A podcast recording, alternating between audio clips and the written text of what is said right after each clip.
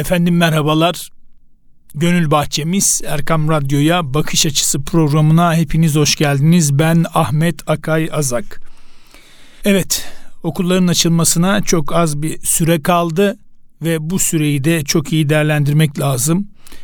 Okullar açıldıktan sonra da inşallah sınav öğrencileri olan hem LGS hem YKS hem de diğer öğrenci kardeşlerimiz için önemli bir konuyu ele alacağım. Konumuz anlayarak hızlı okuma teknikleri. Tabi hızlı okuma, anlayarak hızlı okuma deyince aklımıza aslında bir kalkınma projesi olarak da gelmek durumunda. Çünkü okuma seviyesini ne kadar çok ileriye taşıyabilirsek hem kendimizi geliştirmiş oluruz hem toplumumuzu hem de ülkemizi yukarı seviyelere çıkarmış oluruz. Tabi sizler gününüzün önemli bir bölümünü okumakta geçirmektesiniz diye de düşünmek istiyoruz. Çünkü okuma durumlarına baktığımızda, okuma dakikalarına baktığımızda, haftalık okuma saatlerine baktığımızda, yıllık kitap okuma oranlarına baktığımızda maalesef acı bir gerçek okuma noktasında sıkıntılarımız var. Bu sebepten mütevellit günümüzün önemli bir bölümünü okumakla geçirmiyoruz, geçirmek istiyoruz. Hayatta başarılı olabilmek için tabii ki çok kitap okumalı, okuduğumuzu iyi anlamalı ve anladıklarımızı da uzun süre aklımızda tutabilmeliyiz. E, bununla alakalı zihinsel olarak da daha önceki programlarımızda ifade ettiğim üzere dikkat odaklı oyunları efendime söyleyeyim satranç ve buna benzer oyunlarla zihinsel hafıza çalışmaları yaparak da bulmaca çözerek de sudoku çözerek de uzun süreli hafızamızı daha net bir şekilde kullanabiliriz. Tabii ki bunlar birer örnek ama en önemli örnek elbette Kur'an-ı Kerim'imizin ezbere çalışılması, surelerin ezberlenmesi ve bunların tekrar edişi aslında e, bir nevi parantez içerisinde amiyane tabirle arabanın motorunu açmak gibi aynı hafızanın da motorunu ezberleyerek Kur'an-ı Kerim'i, duaları, sureleri ezberleyerek bir nevi hafızanın da motorunu açmış oluyoruz. Buradan yola çıkarak okuduğumuzu hem iyi anlıyoruz hem de uzun süreli hafızamızda tutabiliyoruz. Az önce söylediğimiz gibi ülkemizde maalesef okuma alışkanlığı giderek azalmakta ve bu kitap okumak insanlara bir yük gibi görünmekte. E, kitabı yük olmaktan çıkarıp insanlara daha çok başarı getirebilmesi için daha hızlı ve anlayarak daha çok kitap okumak oldukça biz Müslümanlar için elbette çok ama çok önemli. Bununla ilgili eğitimler var. Bununla ilgili efendime söyleyeyim kitaplar var ve bununla alakalı bu çalışmalar gerçekleştiğinde Allah'ın izniyle hem okuma oranımız dakikada artmış olacak hem anlama oranımız hem de parantez içerisinde söylüyorum e, dikkat odak süremizde aslında uzamış olacak. Bu sosyal medya alanları telefon, tablet ve PlayStation gibi bilhassa buna benzer çalışmalarla çok fazla meşgul olan arkadaşların dikkat odak problemi olduğunu hepimiz biliyoruz. Evet, okumanın toplumsal önemine baktığımızda elbette az önce söylediğimiz gibi öğrenme işleminde okumanın önemi oldukça büyük. Ee, yazılı metinler sayesinde aslında insanlar her ortamda ve her mekanda bilgi edinme imkanı bulabiliyor. Okuma ile dünyaya bakışımız yani ufkumuz geliştiği gibi kültürlü bir insan olmanın en etkin bir yolu olarak da okumayı tercih etmemiz gerekmekte. Efendim okuma seviyesi toplumların gelişmişlik düzeyini elbette belirliyor.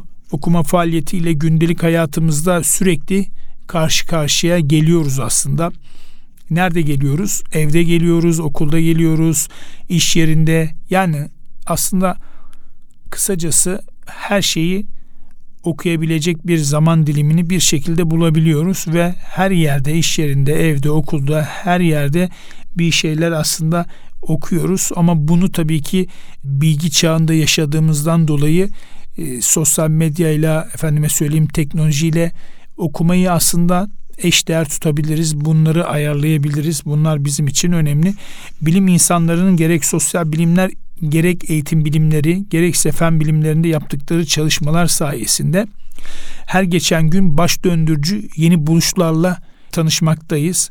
Tabii ki bu bilgilere ulaşmak efendime söyleyeyim çağa ayak uydurabilmek için çok okumak zorundayız. Öğrencilerle zaman zaman hasbihal ettiğimizde bunları ifade ediyoruz. Tabii ki bizler Türk toplumu olarak daha çok gelişebilmek ve e, kendi toplumumuzu bir üst seviyeye çıkarabilmek için ara vermeden okumalıyız, okumalıyız, okumalıyız. Burada tabii programımızın başında söylediğim üzere e, konumuz anlayarak hızlı okuma teknikleri. Tabii ki hızlı okuma tekniklerindeki tanıma baktığımızda anlam kaybetmeden dakikada okunan sözcük sayısını arttırmak için geliştirilmiş psikolojik beceri, yaklaşım ya da sanat olarak elbette bilinmektedir. Okumanın hızını arttırabilmek için öncelikle öğrenci olalım, isterseniz yetişkin olalım, ortam oluşturulmalı, konsantrasyon sağlanmalıdır. Burada daha sonra ise öğrencilerin görme alanları geliştirilmelidir. Çünkü öğrenciler bu noktada devamlı sınava, derslere yönelik çalışma yaptığından mütevellit tabii ki görme alanları geliştirilmeli. Bununla alakalı egzersizler yapmalı. Yine hızlı okumanın bir başka tanımı ise şöyle. Hızlı okuma kişilerin çabukluk, belleme ve kavrama yeteneklerini geliştirerek daha önceki okuma süresine kıyasla dakikada okudukları kelime sayısını ve anlama düzeylerini arttırmaları demektir. Hızlı okuma tekniklerinde tabii ki e, speed reading'den direkt İngilizceden çeviri olduğunda bir olumsuzluk ifadesi var. Hızlı okuma. Yani tane tane oku, yavaş yavaş oku gibi anlaşılabilir ama aslında değil. Tane tane okursak, yavaş yavaş okursak aslında aslında anlama kabiliyetimiz, okuma kabiliyetimiz gelişmez. Bilakis geriye düşür, düşer. Göz ne kadar hızlı görürse beyin aslında o kadar hızlı algılar. Bundan dolayı bizim hem okullarda hem de özel birebir yaptığımız çalışmalarda konumuz hızlı okuma teknikleri değil, direkt anlayarak hızlı okuma teknikleri olduğu için e, bununla alakalı çalışmalar elbette gerçekleştiriyoruz. Bununla alakalı bazı sorular var. O soruları da elbette cevaplayacağım birazdan inşallah. Pekala anlayarak hızlı okuma nedir diye baktığımızda okuma esnasında göz metin üzerinde soldan sağa doğru kayar ve her kelime üzerinde duraklar. Bu duraklamalar esnasında e, kıymetli dinleyenler aynı bir fotoğraf makinesi gibi gördüğü kelimenin resmini çekip beyne gönderir.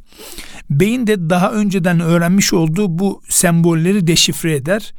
Yani aslında bir araya getirir ve fikre ulaştırır. Anlam düzeyi yükselir. Hızlı okuma tekniğinde çeşitli göz egzersizleri vasıtasıyla bir nevi göz algılama kapasitesini ve duraklama esnasında gözün okuma alanını genişletme temeline dayanmaktadır. %80 tabi eğitim sırasında çok fazla göz kas egzersizleriyle bir futbolcu gibi, bir basketbolcu gibi, bir sporcu gibi devamlı idman yaparak gözümüzün arkasındaki kasları geliştirmek üzere bu çalışmalar yapılıyor. Vücudumuzun tamamında yaklaşık 700 kas var. Ee, bunlardan bazıları da gözümüzün arkasındaki kaslar. Yani kas ne kadar kuvvetli kendisini geliştirirse aslında o bölge daha çok çalışır. Burada tabii eğitim neticesinde okuma ve anlama hızları yani kişinin hızı 2-3 katına kadar yükselmekte. Tabii bunu devam ettirirse yani öğrendiği teknikleri efendime söyleyeyim yaptığı çalışmaları kitap okumaya yöneltirse ve kitap okumayı devamlı arttırırsa Allah'ın izniyle e, bir kişinin dakikada yaklaşık 750 kelime civarında okuyacağını biliyoruz. Tabi bunu yavaş yavaş yukarıya doğru da arttıracağını da inanıyoruz. Yani 1000, 1500, 2000 civarında. Yani dakikada 60 saniye olabilir ama göz o kadar hızlı çalışıyor ki beyin ondan hızlı çalışıyor ki bunu eğer birlikte hareket ettirirsek fevkaladenin fevkinde bir çalışma mekanizması ortaya çıkacaktır. Tabii hızlı okuma tekniğinin metni sadece belirli bölümlerine bakarak uygulanan bir göz gezdirme ya da e, kıymetli dinleyenler çapraz okuma yöntemi değildir. Metnin tümünü daha doğru bir odaklanma ve daha hızlı bir algılama ile okuduğumuzda biz bunu gerçekleştirmiş oluyoruz. Şimdi bunu ortaya çıkarabilmek için, bunu daha net anlayabilmek için aslında birazcık geçmişe gitmek lazım. Bu da bizim için önemli. Çünkü yapacağımız çalışmanın geçmişini bilirsek daha iyi kavrar ve ona göre hareket ederiz. Hızlı okuma teknikleri tabii 2. Dünya Savaşı'nda bir olumsuzluktan ortaya çıkan bir durum. Yani bir fırsattır her sorun diyoruz. Yani her sorun bir fırsattır. Sorundan fırsata çıkan bir eğitimle karşı karşıyayız. İkinci Dünya Savaşı sıralarında Luftwaffe yani Alman Hava Kuvvetleri bu Alman Hava Kuvvetleri'nin uçakları İngiltere'yi o dönemde bombalıyordu. İngiltere'deki askerler gece gündüz gözleri gökyüzünde Alman uçaklarını takip eder. E, gördükleri uçakların dost mu düşman mı olduklarını anlamaya çalışırlardı. Uçaklardaki düşman işaretlerini gör görmez de sirenlere basar, halkın sığınaklara koşmasını sağlarlardı. Ama kimi zaman yanlış alarmlar e, halkı korkuturken kimi zamanda fark edilemeyen düşman uçakları sivil halkın üzerine bombalarını düşmesine neden oluyordu ve birçok İngiliz vatandaşı da ölüyordu. Burada tabii bir şey yapılması gerekiyordu. Askerler burada komutanlar yani bu kuledeki askerleri nasıl eğitirizle alakalı bir arayış içerisine girmişken Ohio Üniversitesi'nden Dr. Renshawen geliştirdiği takistoskop aletiyle subaylar bir nevi eğitime tabi tutuldu. Göz algılama hızını geliştiren bu aletin merceği saniyenin 25'te, saniyenin 50'de biri ve yüzü de biri hızlarında resim ve şekiller gösteriyordu. Yani duvara devamlı böyle hızlı hızlı fotoğraflar atılıyordu. Bu ilk başta hiçbir şey algılayamayan subaylar, askerler zamanla resim ve şekilleri çok net bir şekilde görmeye başladılar. Bu da tabii ki İngilizler açısından savaşla alakalı ilerleme kaydeden bir süreçti. Kendileri açısından sevindirici bir haberdi. Nasıl egzersiz sonucu bir atletin bacak kasları geçiyor ve daha hızlı koşabiliyor ise aynı mantıkta göz algılama kapasitesinin de arttırılabildiği ortaya çıktı. Az önce söylediğimiz gibi tekrar ediyoruz radyosunu yeni açanlar için. Göz algılama kapasitesi için devamlı bacak kasları gibi, sporcu gibi devamlı hareket ettirmek gerekiyor gözümüzü, gözlerimizi eğitim sırasında. Tabii ki savaş sonrası teknik Amerika Birleşik Devletleri'nde okumaya uyarlandı. Dediler ki bu çalışmayı nereye nereye uygulayalım? E, gözle ilgili olduğu için okumaya uyarladılar ve günümüze kadar geldi. Tabi resim yerine kelimelerle yapılan takiskoskop çalışmaları ile beynin aslında kelimeleri hızlı bir şekilde algılaması ve neticesinde hızlı okuması kişinin sağlanmış oldu. Tabii burada bir kısaca notla belirtmek lazım. Bu icat sayesinde askerler büyük bir ekran üzerinde yanıp sönen işaretleri takip ederek kıymetli dinleyenler dost ve düşman uçakları çok daha hızlı, efendime çok söyleyeyim çok daha doğru bir şekilde görmeye başlamışlardı. Bilim dünyasına kazandırılan bu icadı eğitimciler daha başka nerede kullanabiliriz diye de kendilerine düşündüklerinde sorduklarında akıllı okuma tekniklerinin temellerini bir nevi atmış oldular.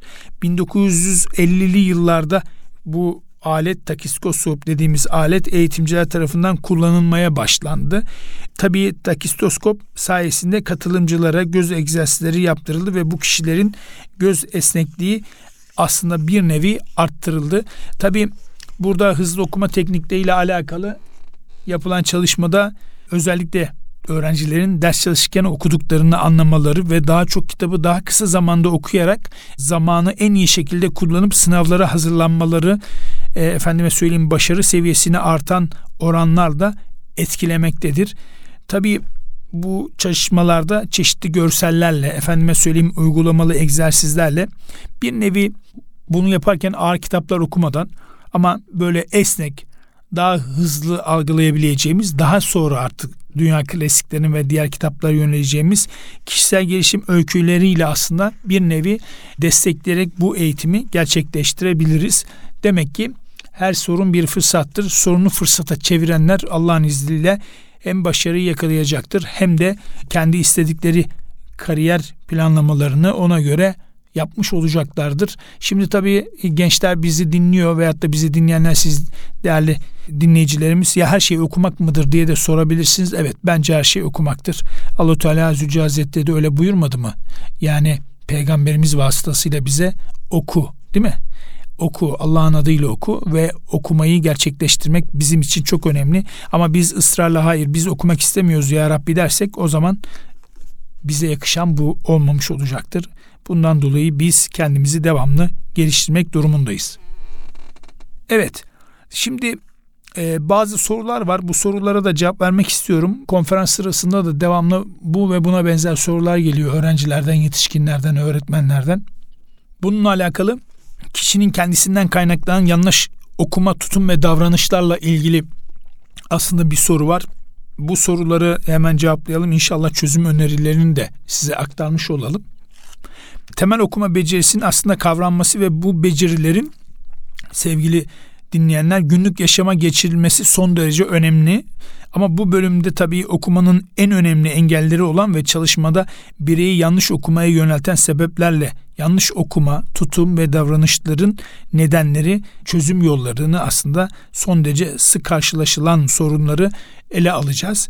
Birincisi aslında kişinin kendisinden kaynaklanan yanlış okuma, tutum ve davranışlarıyla alakalı en önemli nokta şu hecelemek. Tabi bu heceleme ile ilgili aslında okumayı heceleyerek anlamaya çalışmak ya da seslendirmek e, gerek algılamak gerekse e, zaman yönünden sakıncalıdır. Çünkü düşünce herhangi bir şeyi bütün olarak algılar. Hecelemeden dolayı düşünce sistemleri aslında e, tam olarak bir bütünlük sağlamadığı zaman e, efendim gerek dil becerilerinin gelişimi gerekse kavrama kabiliyeti zarara uğrayabilmektedir. Bundan dolayı fonksiyonel okumanın dışına çıkarak istendik okuma davranışının önüne aslında set çekiyoruz. Bu yanlış okuma oldukça yorucu bir okuma bizim için gerçekleşiyor. Bu da tabii ki kitap okumayı bıraktırıyor. Heceleyerek okuma aslında okuma hızı açısından engelleyicidir. Bunun yerine bütünü görme yoluna gidilmelidir. Burada tabii heceleyekten kastım aslında bizler için. Şimdi okumayı yeni öğrenmiş efendime söyleyeyim birinci sınıf öğrencisi için değil. Birinci sınıf öğrencisi tabii bunu yapacak. İkinci sınıfta da bunu yapacak hatta.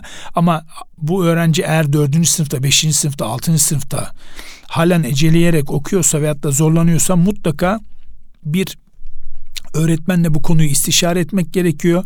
Eğer öğrencinin dille alakalı bir sıkıntısı varsa, harflerin çıkış noktasıyla alakalı bir sıkıntısı varsa mesela bir dil terapistine gidilmeli. Eğer böyle bir sorun değil yoksa o zaman tabii bununla alakalı bir eğitmenden konuyla ilgili bir uzmandan hızlı okuma teknikleriyle ilgili bir eğitimin aldırılması önemli. Ama eğer bu eğitimle alakalı tabii bir test yapılıyor. Diyelim ki öğrenci dördüncü sınıfta dördüncü sınıftaki bir öğrencinin 100-120 kelime okuması gerekiyor. Eğer bu öğrenci 100 kelime okuyorsa bu öğrenci eğitime başlayabilir. Ama bu öğrenci eğer 50 say 50 kelime okuyorsa dakikada ya da 60 kelime okuyorsa o zaman bu arkadaşın hızlı okuma teknikleri eğitimi almadan önce çünkü belli bir seviyeye gelmesi lazım. Düzenli okumalar yapılması gerekiyor. Hem anne hem babayla ebeveyne oku evde. Bu belli bir ritim kazanması lazım. Düzenli olarak kitap okuması gerekiyor. Tabii bu okumayı gerçekleştirirken aslında sesli okumayı çok tasvip etmiyorum. Ama şu yapılabilir. Telaffuzun güzel çıkabilmesi için mesela diyelim ki örnek günde 30 sayfa okuyorsa 2 sayfayı sesli okutturup bu e, ağızdan çıkan artikülasyon dediğimiz e, telaffuzun, kelimelerin çıkışını annenin babanın dinlemesi. Eğer bir hata varsa orada düzeltmesi. Eğer bizi aşıyorsa tabii bir uzmana götürülmesi gerekmekte. Ama onun haricinde geri kalan 28 sayfayı sessiz bir şekilde okumak gerekiyor. Çünkü okuma eylemi ağızla yapılmaz, gözle yapılır. Göz fotoğrafını çeker ve beyine gönderir. Beyin çok hızlı bir şekilde deşifre edip anlamlandırır. Onun için ağız yemek eylemi veya konuşma eylemi için vardır. Okuma eylemi için yoktur. Ağız oynatılmaz sadece gözle takip edilir. Zaten çok fazla sesli okuma yaptığınızda zaten ses telleriniz yorulur, gırtlak yorulur, ağız yorulur ve okuma eylemi gerçekten bir çile haline dönüşmüş olur. Bu da öğrenci açısından, kişi okuyan kişi açısından da çok da tasvip edilmez. Bu heceleme ile alakalı aslında şöyle e, çözüm önerilerine baktığımızda yani mesela dedim ki bir ikinci sınıf tamam ama beşinci sınıfta bir öğrenci halen heceleme yapıyorsa burada çözüm önerisi olarak ben şunu öneriyorum. Resimleme metodu uygulanmalıdır. Yani resme bakarak bir bütün kelime söylenebilir. Resmi bakacak ama oğlum kızım bu resimdeki e, anlam nedir? İşte kitapsa kitap değil de kitap. Bunu birlikte söyleme anlamında çözüm önerisi olarak sunabiliriz. Cümleyi oluşturan öğeler birlikte verilerek bir nevi ezberletilme yoluna da gidilebilir. O zaman içerisinde tabii ki bir akışkanlık haline gelecektir. Sevgili dinleyiciler kısa bir aradan sonra programımıza kaldığımız yerden devam edeceğiz. Buluşma noktamız Erkan Radyo. Kıymetli dinleyenler Bakış Açısı programımız tüm hızıyla devam ediyor. İlk bölümde anlattığımız üzere anlayarak hızlı okuma teknikleriyle ilgili bir çalışmayı dile getiriyoruz. Çünkü sınavlara az kalmadı. Aslında bir sene var ama okuldaki sınavlar tabii okullar açılınca başlayacak 6 hafta sonra.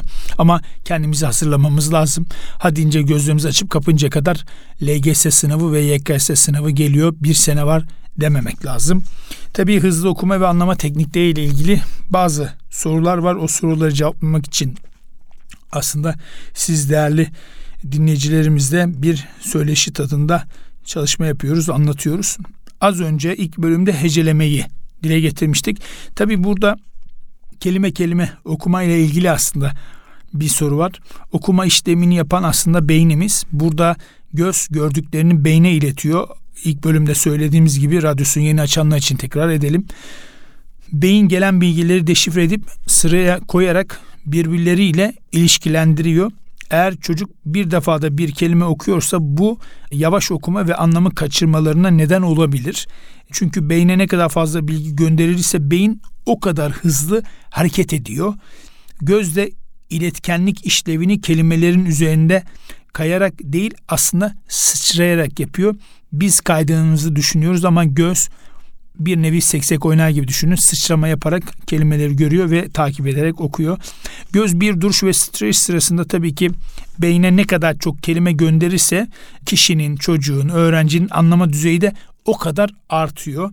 Diyelim ki 15 kelimelik bir cümleyi okuyan bir öğrenci eğer kelime kelime okuyorsa gözü 15 kez sıçrama yapacak. Bu ağır tempoda gözden çok daha hızlı hareket eden beyin sabırsızlıkla göstererek yani burada tabii ki sabırsızlık gösteriyor ve okunan cümleyle ilgisini aslında kaybediyor. Ondan sonra da bir bakıyorsunuz ki paragrafı kızımız okumuş, oğlumuz okumuş ama e, sona gelmiş ama ben anlamadım. Niye? Çünkü beyin çok hızlı bir şekilde kelimeyi beklerken göz çok yavaş bir şekilde görüp fotoğrafını gönderdiğinden dolayı beyin sabırsızlanıyor. Uzun bir cümlenin okunuşunda cümlenin sonuna gelindiğinde mesela cümlenin başıyla ilişki kopmuş olduğu için öğrenci cümleyi tekrar baştan alarak okumaya çalışacak. Bu da tabii ki defalarca defalarca okuduğunda tabii sınavda şu anda süreyle alakalı sıkıntımız yok ama biz bunu sınav için yapmıyoruz. Bunu ömrümüzün sonuna kadar e, değerlendireceğimiz bir yapı olarak düşünüyoruz. Devamlı devamlı tekrar yaptığında bir soruyu er iki defa okuduğunda eğer bir de üç defa okuduğunu düşünürsek tabii ki sıkılganlık da başlıyor. Ama oysa ki kelime kelime okuma yerine göz bir defa da anlamlı bir şekilde kıymetli dinleyenler böyle mesela iki üç kelime dört kelime gönderecek olursa beyin tarafından anlamlı kelime grupları arasında hem ilgi çok çabuk kurulacak hem de aslında böylece geri dönüşlerin önüne geçilip anlayarak okuma sağlanmış olacak. Ee, burada diyelim ki hocam Ahmet Hocam ben kelime kelime okuyorum ne yapacağım? Hemen çözüm önerilerini de burada tabii ki e, sunmak gerekiyor. Bu da çok elzem. Görme yelpazesini genişletme çalışmaları yapılabilir. Yani tek kelime tek kelime değil ama gözlük arası egzersiz çalışmaları yapılarak zamanla iki kelime, üç kelime, dört kelime aynı anda görebilme yeteneğini geliştirmek lazım gözle alakalı. Cümlenin ilk ve son kelimeleri mesela yuvarlak içine alıp e, geri kalan kelimelerin altı çizilerek ilk kelimeyi okuyup çizgiyi takip ederek mesela son kelime okunmalı. Önce bir kelimenin mesela birkaç milimetre altına belirgin bir nokta koyulmalı. Biz bunu kitaplarda yapıyoruz. Koyulan noktaya mesela yoğunlaşıp üstteki kelimeyi görme çalışması yaparak hem daha sonra birkaç kelimenin altına nokta koyularak aynı çalışma bir nevi tekrarlatılmalıdır ki göz geliş genişleme yeteneği artsın. Mesela örnek cümlelerin kelimelerini efendime söyleyeyim anlamlı bir şekilde birkaç kelimeyi yuvarlak içine alarak da okuma çalışmaları yapılmalıdır. Evet aslında bize en çok gelen sorulardan bir tanesi dudak kıpırdatma. Dudak kıpırdatarak okuyanlarla alakalı çok ciddi dönüşler var, sorular var. Mesela dudak kıpırdatarak yapılan okumalar kıymetli dinleyenler okuma hızımızı düşürerek anlamayı olumsuz bir şekilde etkilediğini ifade edelim. Sesli okuma döneminde sessiz okumaya yeterince yer verilmediğinden bu problem aslında ortaya çıkmakta.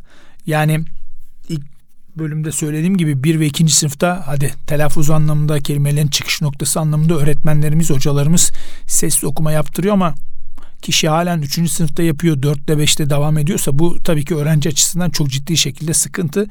Bu sefer anlam kabiliyeti gelişmiyor. Kitapları sevmiyor. Sınavda ne yapacak o zaman? O da çok önemli. Burada sesli okuma mesela özellikle temel eğitimin birinci kademesinde az önce söylediğim gibi önemli durulması ve öğrencilere mutlaka kazandırılması gereken bir temel dil becerilerinden olduğunu biliyoruz. Ama bu dönem sağlıklı bir şekilde geçirdikten sonra sesli okumaya daha fazla yer verilmemelidir. Çünkü sesli okumada göz algılanıp zihinle kavrama sözcük veya sözcük kelimeleri dil yardımıyla seslendirilirse aslında çok daha güzel olacaktır. Bu alışkanlık sürekli devam ederse sessiz okuma düzeninde de bu yanlış okuma bir nevi ortaya çıkacak. İki defa açıkçası tekrar ettim çünkü hem radyosunu yeni açanlar açısından tekrar ettim hem de bu bu konu çok önemli e, kıymetli dinleyenler. Dudak kıpırdatarak okuma bizi gerçekten çok ciddi anlamda geriye iten bir durum. Bununla alakalı aslında ne yapmak lazım? Çalışma yapmak lazım. Bir nevi ağzımıza kalem koyabiliriz. E, ağzımıza kalem koyduğumuzda e, ağzımızı oynatma teşebbüsünde bulunmayarak da aslında gözle takip ederek okumayı gerçekleştirmeye çalışabiliriz. Mesela ilgisizlik ve yoğunlaşamamak yani bu soru öyle geliyor. Diyor ki hocam çok fazla aklım kafam karışıyor. Çok fazla zihinsel işte işle alakalı sıkıntılarım oluyor. Ondan sonra bu ilgisizlik ve yoğunlaşamamak yani kitap okurken bununla alakalı gerek ben gerekse çocuğum ne yapmalıyız diye. Çünkü çocuklarda da çok ciddi şekilde bu sosyal medya teknolojiyle alakalı çok ciddi bir dönüş var. Bu dönüşler tabii ki teknoloji sayesinde okuma oranlarımızı düşürüyor. Çocuk okuduğu mesela veyahut da kişi okuduğu parçada anlamını bilmediği kelimeler veya kavramlarla sık sık karşılaşıyorsa okumaya karşı elbette ilgisizlik ee, yani isteksizlik giderek artıyor. Ee, bu durum algılama seviyesini mutlaka düşürüyor. Okunan parçaların anlaşılmamasına, e, anlaşılmamada metne yönelik zaman kayıplarına neden oluyor. E, burada biz okunan metinden çok efendime söyleyeyim günlük başka işlere veya sorunlara doğru ilginin yönelmesi söz konusu olduğunu söyleyebiliriz. İlginin okunan parçadan başka şeylere yönelmemesi metne yoğunlaşmayı da olumsuz yönde etkileyeceğinden dolayı kişi okuma isteğini elbette azaltıyor. Burada biz ilgisizliği ortadan kaldırabilecek efendime söyleyeyim metne yönelik zaman kayıplarına neden olacak e, şeyleri yani sebepleri ortadan kaldırmak için şöyle öneriler sunabiliriz. Mesela okunan metinde anlamı bilinmeyen veyahut da kelime tespit edilirse bu kelimeleri aslında işaretleyebiliriz ama çok fazla varsa devamlı işaretleme yapmamak lazım. O da bizim için can sıkıntısı olabilir veyahut da işte ben e, okuyorum ama birçok kelimeyi bilmiyorum deyip e, nefret kal gelebilir aslında kişiye.